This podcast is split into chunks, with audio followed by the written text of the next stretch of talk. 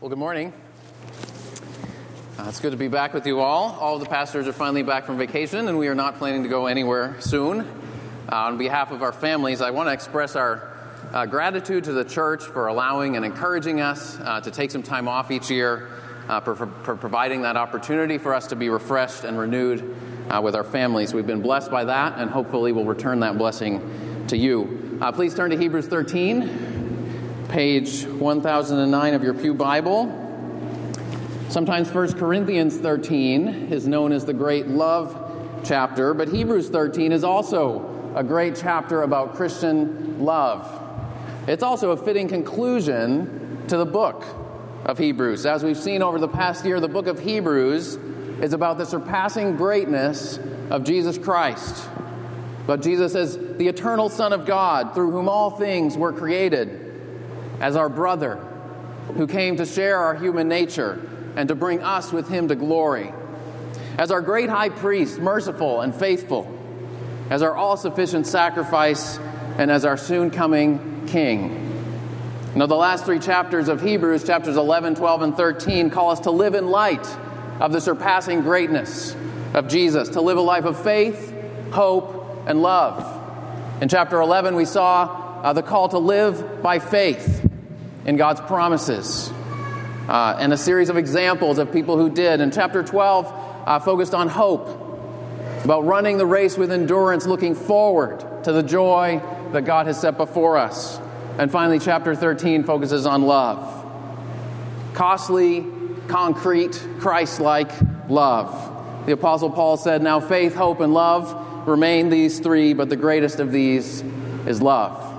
And that's what we're looking at this morning. So let's read together Hebrews 13, starting at verse 1 and going down to verse 6. Let brotherly love continue. Do not neglect to show hospitality to strangers, for thereby some have entertained angels unawares. Remember those who are in prison, as though in prison with them, and those who are mistreated, since you also are in the body.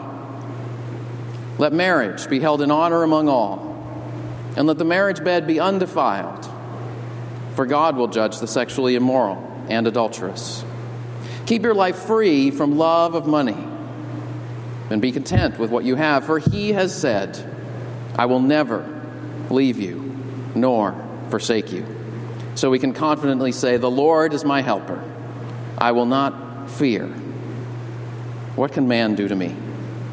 One of the greatest obstacles to love is fear. So we'll see in these verses three things. First, the love to which God calls us. Second, the fears that hinder us. And third, the perfect love that drives out all fear. So, first, the love to which God calls us. This passage is structured around five exhortations concerning love. They are crisp, clear, terse, memorable statements. Uh, they could be translated literally as follows Verse 1, brotherly love, continue. Verse 2, love of strangers, don't neglect it. Verse 3, prisoners, remember them. Verse 4, marriage, precious. Verse 5, not loving money, that's the way. Those are the main exhortations of the passage. Um, and they're not only crisp and memorable, they're also attractive in the picture they present. Imagine and think about a community that is consistently characterized by all of those things. A community characterized by brotherly love, family like intimacy. You know, have you ever visited with a family that just really enjoys being together? They don't just reluctantly go through the motions of having dinner a couple times a week together. They love to spend time with each other. They play games together. They have serious conversation with one another. They don't hide things from each other. They share their stuff with each other. They have each other's back. They support each other and work together as a team because they're bound together. You see, brotherly love is not primarily a feeling, it's a bond that cultivates a feeling for one another. Now, think about a church or a small group of Christians that's like that. A church characterized by family like love, knowing that we're bound together as brothers and sisters in Christ. Think about a church that intentionally cultivates our affection and care for one another. Not just a group of individuals who uh, gather once a week to hear someone talk and then go their separate ways, but people who treat each other like family. Recently, I received an encouraging email from an out of town visitor. Uh, she, had for, she had visited Trinity, forgotten her Bible, wrote to ask if we had it, uh, and she uh, said this. She said, I forgot my Bible because I was distracted by fellowship. She said, You have a wonderful congregation. They really seem to have a small town kind of feel to it. Uh, the instant rapport amongst them was truly genuine and so pleasant. I sense that your congregation really loves to be there. They were also intent on fellowshipping and hanging out in the basement afterwards. You've created a special community that will feed on itself and grow naturally because the support is there. Hebrews says, continue that kind of love, that family like love, that brotherly, sisterly love for one another. It's a beautiful thing. But then in verse 2, he goes on to talk about a contrast, not just love for one another within the family of God, but also love for outsiders. It's not just a tight knit community that's closed off to other people, it's a hospitable community that intentionally welcomes and cares for outsiders. There's actually a play on words between verse 1 and verse 2. Uh, verse 1, the word for brotherly love uh, is a Greek word Philadelphia. It's a compound word, phila for love, and adelphia uh, representing brother or sister. And then verse 2, uh, the word translated show hospitality to strangers is also a compound word, philoxenia, love for strangers. Uh, the word stranger could be translated outsider or foreigner or visitor. So, this is a community characterized both by family like intimacy as well as welcoming generosity. Earlier this summer, I got another email from another visitor to Trinity. Now, we don't always get all these emails, but I thought I'd share both of them with you. It was a thoughtful and encouraging email, but at the end, she shared a concern. She said, We arrived 30 minutes early for the service. We saw a lot of interaction between people. We were surprised that no one greeted us, except the man who gave us a bulletin who said good morning and a young man in front of us turned around and shook our hands during the greeting time. With the sense of community we observed, this seems to be inconsistent with what we would have expected. Even after the service, we did not have anyone attempt to speak to us either. We engaged ourselves in conversation with someone, and then we left unnoticed. She said, We are not complaining, just making an observation that may be helpful for those who do come and who do need to be noticed.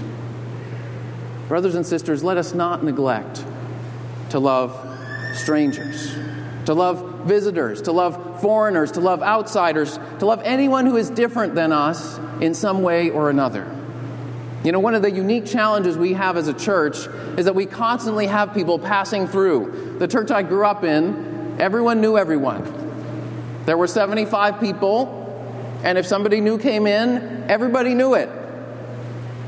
There were maybe one or two new people every week, at most. Here we have five or ten new people at least every week.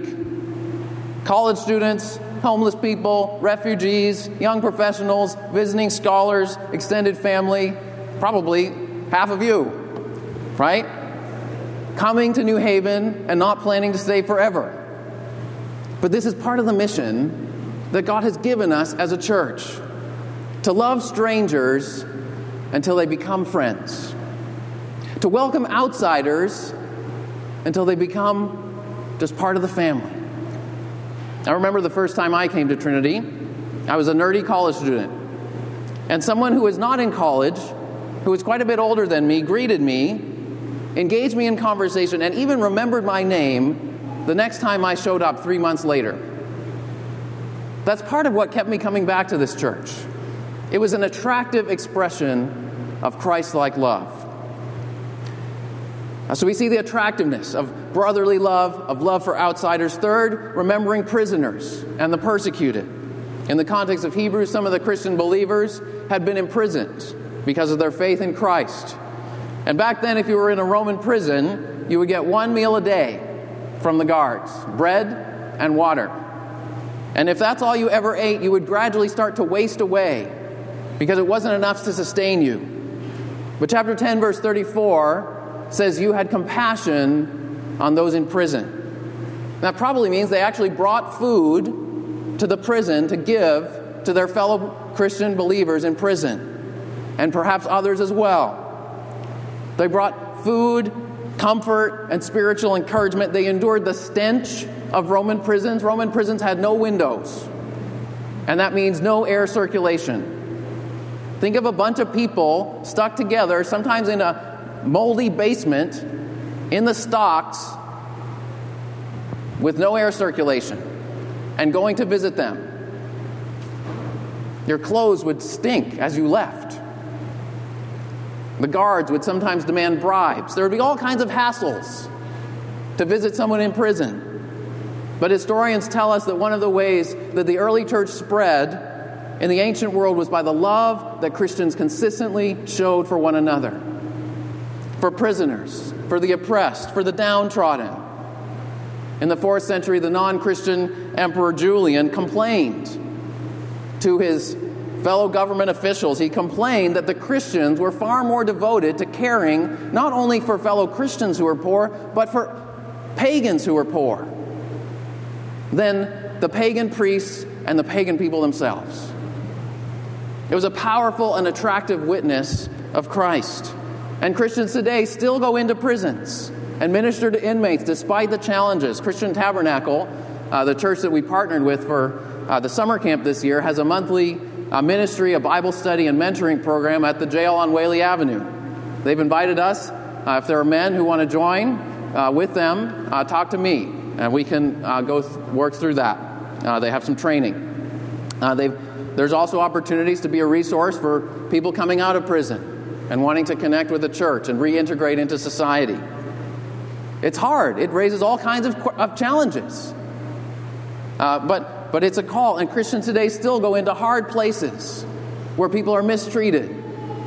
Right? We have our, our brother Hana Masad. If you're on the Trinity email list, uh, the prayer email list, uh, you've been getting his updates. If you're not on the prayer email list, fill out a welcome card and say, Add me to the prayer list.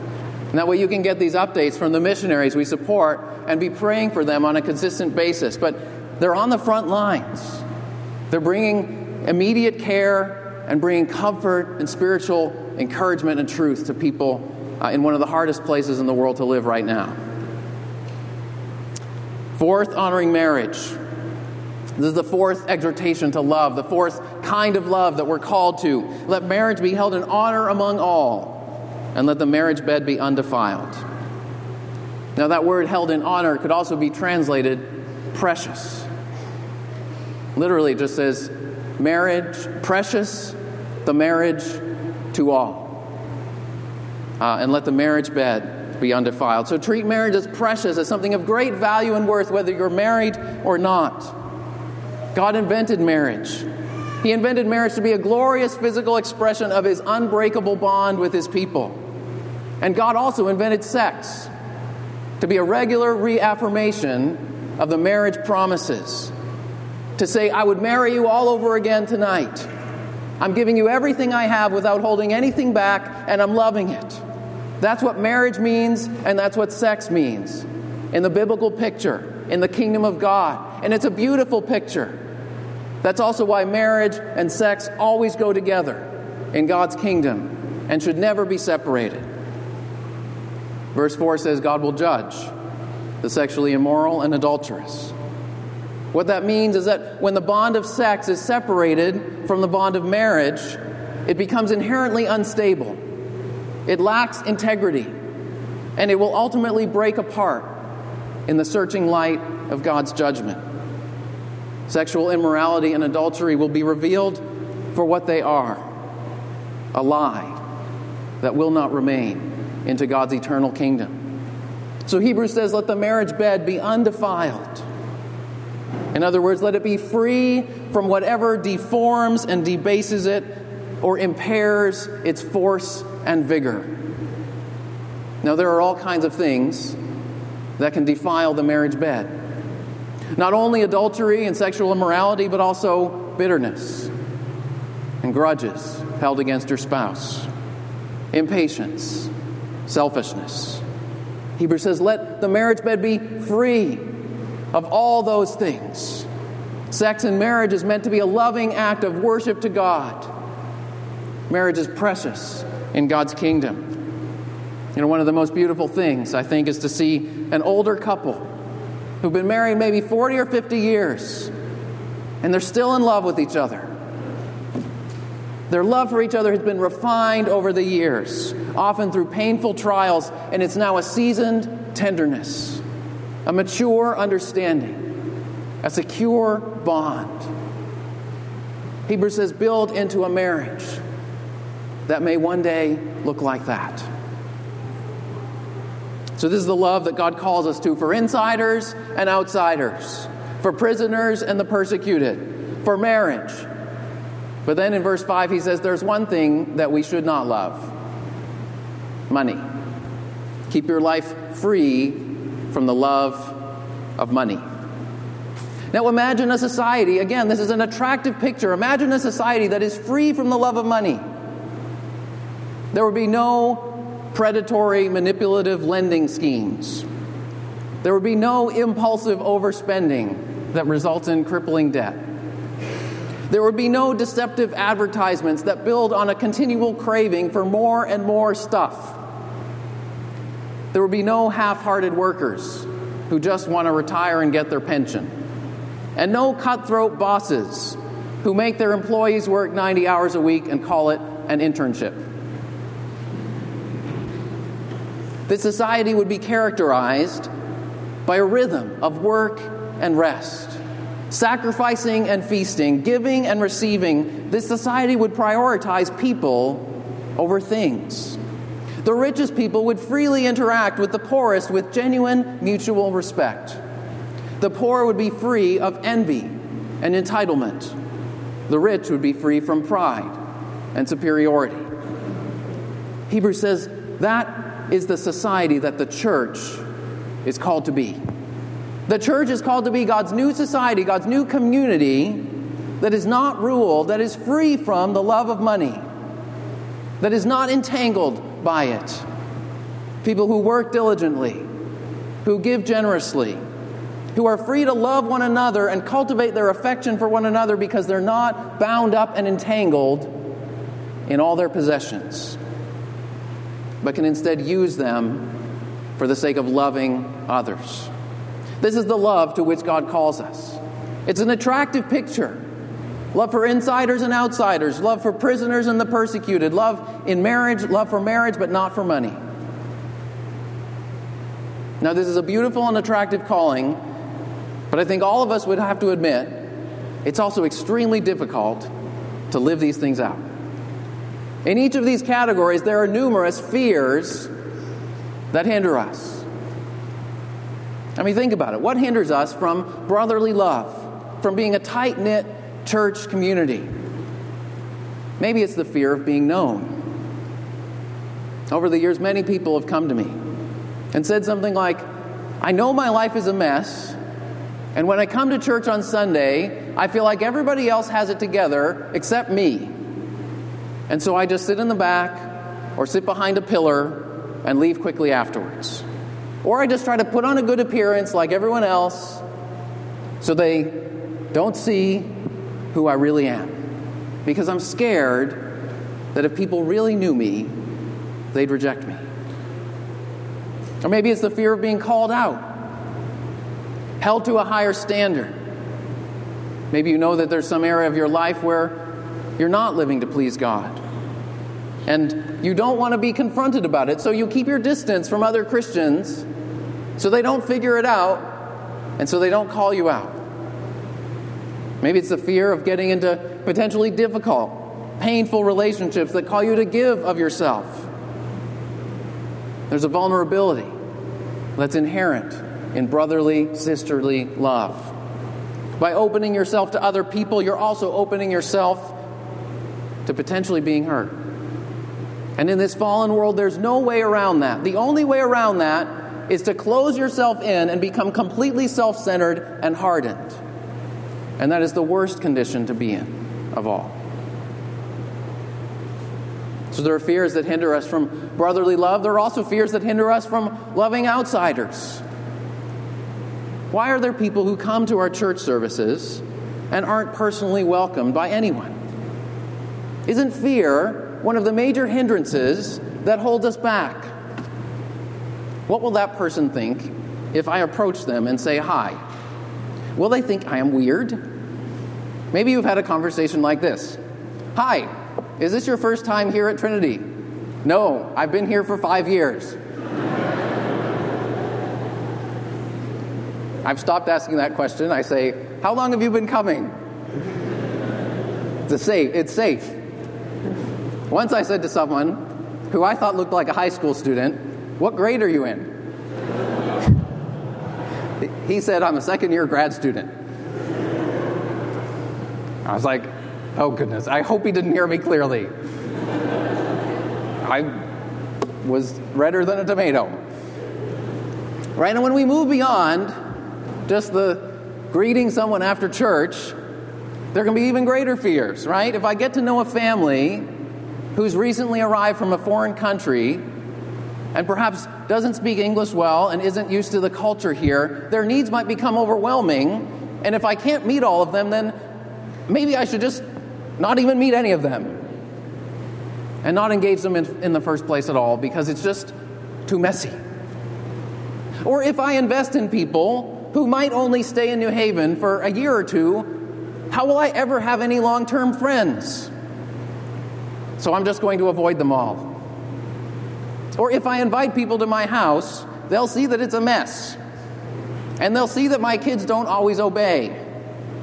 Or what about having someone come and live with us who needs a place to stay? Yikes! There are all kinds of fears that can hinder us from loving outsiders. Or remembering prisoners and the persecuted. On the surface, it's much easier to forget prisoners and persecuted Christians. Because if you live here in New Haven, you will probably not run into many of them on the street. And it's potentially inconvenient, costly, and even dangerous to care for them. Honoring marriage. Maybe you're single. When I was single, I worked in campus ministry with college students, and one day, two of the student leaders uh, began a small group meeting by asking a scary opening question, a risky opening question. They said, What is your greatest fear? Hmm, if you're a small group leader, try that one out on your small group. That's a challenging one. You might need to use discernment whether your group's ready for that. I said, honestly, one of my greatest fears is marriage being united to one person for the rest of my life. What if I choose the wrong person? But it's also pretty intimidating to think about being single for the rest of my life. Now, ironically, one of the students leading that meeting became my wife only a couple of years later. So you never know who you're sitting next to in small group. All right, don't get don't let your minds go too far. Don't get distracted. All right, focus. I know it's a hot morning. We're hanging in there together. Right? But if you're single, is it the fear of being left alone that drives you to constantly date? Or is it the fear of lifelong commitment that makes you hesitant to even consider marriage or dating? Or is it both? You fear being left alone and you fear commitment, so you un- end up in long term, dead end dating relationships. Or maybe you're married there are all kinds of fears that can hinder genuine intimacy in marriage. And I could go on and on listing fears fears about money, fears about the future, fears about the economy, fears about politics, fears about blah, blah, blah. But I think you get the idea.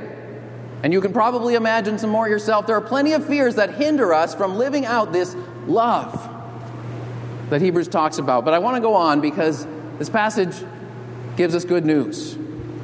We see not just the love to which God calls us, the fears that hinder us, but finally we see perfect love of Christ that drives out all fear. Verse 5 He has said, I will never leave you, no, never forsake you. So we can confidently say, The Lord is my helper, I will not fear. What can man do to me? You see, what we have here in this passage is not just a laundry list of commands to obey. Every one of these commands is rooted in the unchanging character and the saving work of Jesus Christ. So, first, brotherly love. What frees us from the fear of being known, the fear of being called out, the fear of being getting drawn into potentially difficult and painful relationships? Well, it's knowing that Jesus Christ has become our brother. Hebrews 2:11 says Jesus is not ashamed to call us brothers and sisters, children of God the Father. He's the bond that holds us together, that can never be torn apart. As we sang, he will hold us fast. He knows you completely and he loves you completely. He's brought us into God's family forever, and his love for us will continue without ever ending. And He's poured out His love into our hearts by the Holy Spirit so that our love for one another as brothers and sisters in Christ will also continue without end. You know, the word translated continue in verse 1 is the same as the word translated remain in chapter 12, verse 27. If you look up there, uh, it's talking about the future day of judgment when God will shake the heavens and the earth. And it says, Many things will be removed, but only what cannot be shaken will remain. Only God's unshakable kingdom will remain on that day. And you see, the love of brothers and sisters in Christ for one another cannot be shaken because it's part of God's eternal kingdom. Christ's love for us as our brother will outlast and overcome our fear of taking our place in the family of God. So Christ is our brother. Second, love of outsiders. What can transform our fear of outsiders into love of outsiders? It's knowing that Christ came into this world as an outsider. And that when we welcome outsiders, we may actually be welcoming Jesus. Verse 2 says, By loving and welcoming outsiders, some have entertained angels without knowing it. You might say, What does that mean? Well, it's probably a reference to Abraham and Sarah, who eagerly greeted three visitors who came to their door in Genesis 18. They prepared a costly meal and spent costly time with their visitors. Two of the visitors turned out to be angels who brought them a message from God that next year they would finally have a long awaited son. The message came true. It changed not only the rest of Abraham and Sarah's life, but the rest of human history. So Abraham and Sarah extended generous, costly hospitality to their visitors, but they received something far greater and more lasting in return. The point is, sometimes the outsiders, the newcomers, the foreigners that you welcome may prove to be true messengers of God to you, bringing a greater blessing to you than they receive from you. And ultimately, it's not just about the possibility of welcoming an angel. It's not, it's, you know, it's not really saying go find the random person on the street that you've never met before and invite them into your house and maybe they'll be an angel. And then you can go untouched by an angel and tell your story. That's not the point. Right? The point is uh, they might be some, an outsider that you welcome, maybe someone that God has sent into your life to give you a greater blessing than you can even give them. And ultimately, you may even be welcoming Jesus. You know, when Jesus came into the world, he came as an outsider. As a child, he became a refugee, fleeing the persecution of Herod. As an adult, he was often on the road and dependent on the welcome and hospitality of others. Even in his death, he was crucified outside the gate of the city. The message of the gospel is that Jesus became the ultimate outsider so that anyone who receives him might be welcomed into the family of God. Jesus became a homeless refugee so that those who take him in might become citizens of God's eternal kingdom. That's the gospel message. That's what Jesus came to do for us. And Jesus continues to live by his Holy Spirit in his brothers and sisters, in those who believe in him. And you know, many of Jesus' brothers and sisters are literally homeless, or refugees, or foreigners, or outsiders. And in welcoming and loving outsiders, we're expressing our welcome and love for Jesus himself. That's why Jesus said in Matthew 25, I was a stranger, and you welcomed me. He says, Truly I say to you, as you did it to one of the least of these, my brothers and sisters, you did it to me. So come and inherit the kingdom prepared for you. That's what transforms our fear of outsiders into love of outsiders, knowing that Christ became an outsider in order to take us in. Third, what motivates us to remember prisoners and the persecuted is knowing that Christ came to liberate us. Hebrews 2 14 and 15 says, We were captives to sin, death, and the devil. We were subject to cruel masters who kept us in bondage. But Jesus came not just to visit us in prison and give us some temporary relief, but to liberate us from our bondage at, a, at the cost of his own life. He took on our flesh and blood so that through his death he might destroy the devil and deliver all those who fear of death were subject to lifelong slavery. And Jesus has become our merciful and faithful high priest. In other words, our advocate and representative. He paid a great price so that we might go free. And boy, that's a glorious motivation for ministry to prisoners. That's a glorious calling to stand with our brothers and sisters in Christ who are mistreated and persecuted. Because Jesus Christ came to liberate us and free us. Fourth, what motivates us to hold marriage as precious and to pursue sexual purity, it's knowing that Christ is our husband and we are his beloved bride. The scripture says in Christ that we are chosen and precious to God, that he's pledged himself to us in unwavering and undivided loyalty, that he instituted the new covenant by shedding his own blood. He died to make us pure and whole. And he has said, Never will I leave you. Never will I forsake you. I will never go back on my promise. His love for you will not fail. That's what can strengthen us to hold marriage as a precious thing and to come to Him with all our junk from the past, knowing that He died to make us pure and whole and to wash us clean and make us new and give us a life full of His Spirit. And finally, Jesus came to be our eternal savings and retirement that will never dwindle or fade away.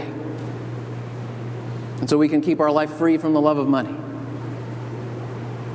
which, however you deal with it, is fleeting and temporary. Even when our money fails, even when our bodies fail, even when this world is shaken, Jesus will remain. You see, the perfect love of Christ is this He's our brother who holds us together. He's the outsider who's come to take us in. He's our liberator who paid our way out of bondage. He's our husband who calls us chosen and precious to Him. He's our savings and retirement that will never dwindle or disappear into all eternity. That's the perfect love of Christ that drives out all fear. It's knowing who He is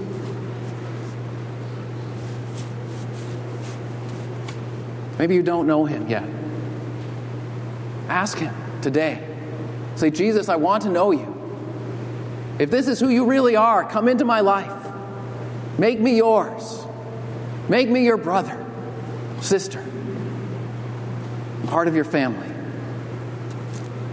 I want to conclude with the words of our sister in Christ, Sonia, who passed away earlier this week. She faced her greatest fear, many of our greatest fear death itself, on Thursday. She had been battling cancer for some time. This weekend, I looked through her Facebook page, and I happened to notice her last Facebook post. It was posted the day before she died. And it was just two sentences long.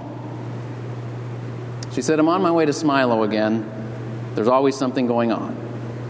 But God is going with me, so I'm not afraid. The Lord is my helper. I will not fear. What can man do to me? Brothers and sisters, let us not be afraid, but let us love one another as Christ has loved us. Let us pray. Lord Jesus, we thank you for your perfect love that drives out all fear.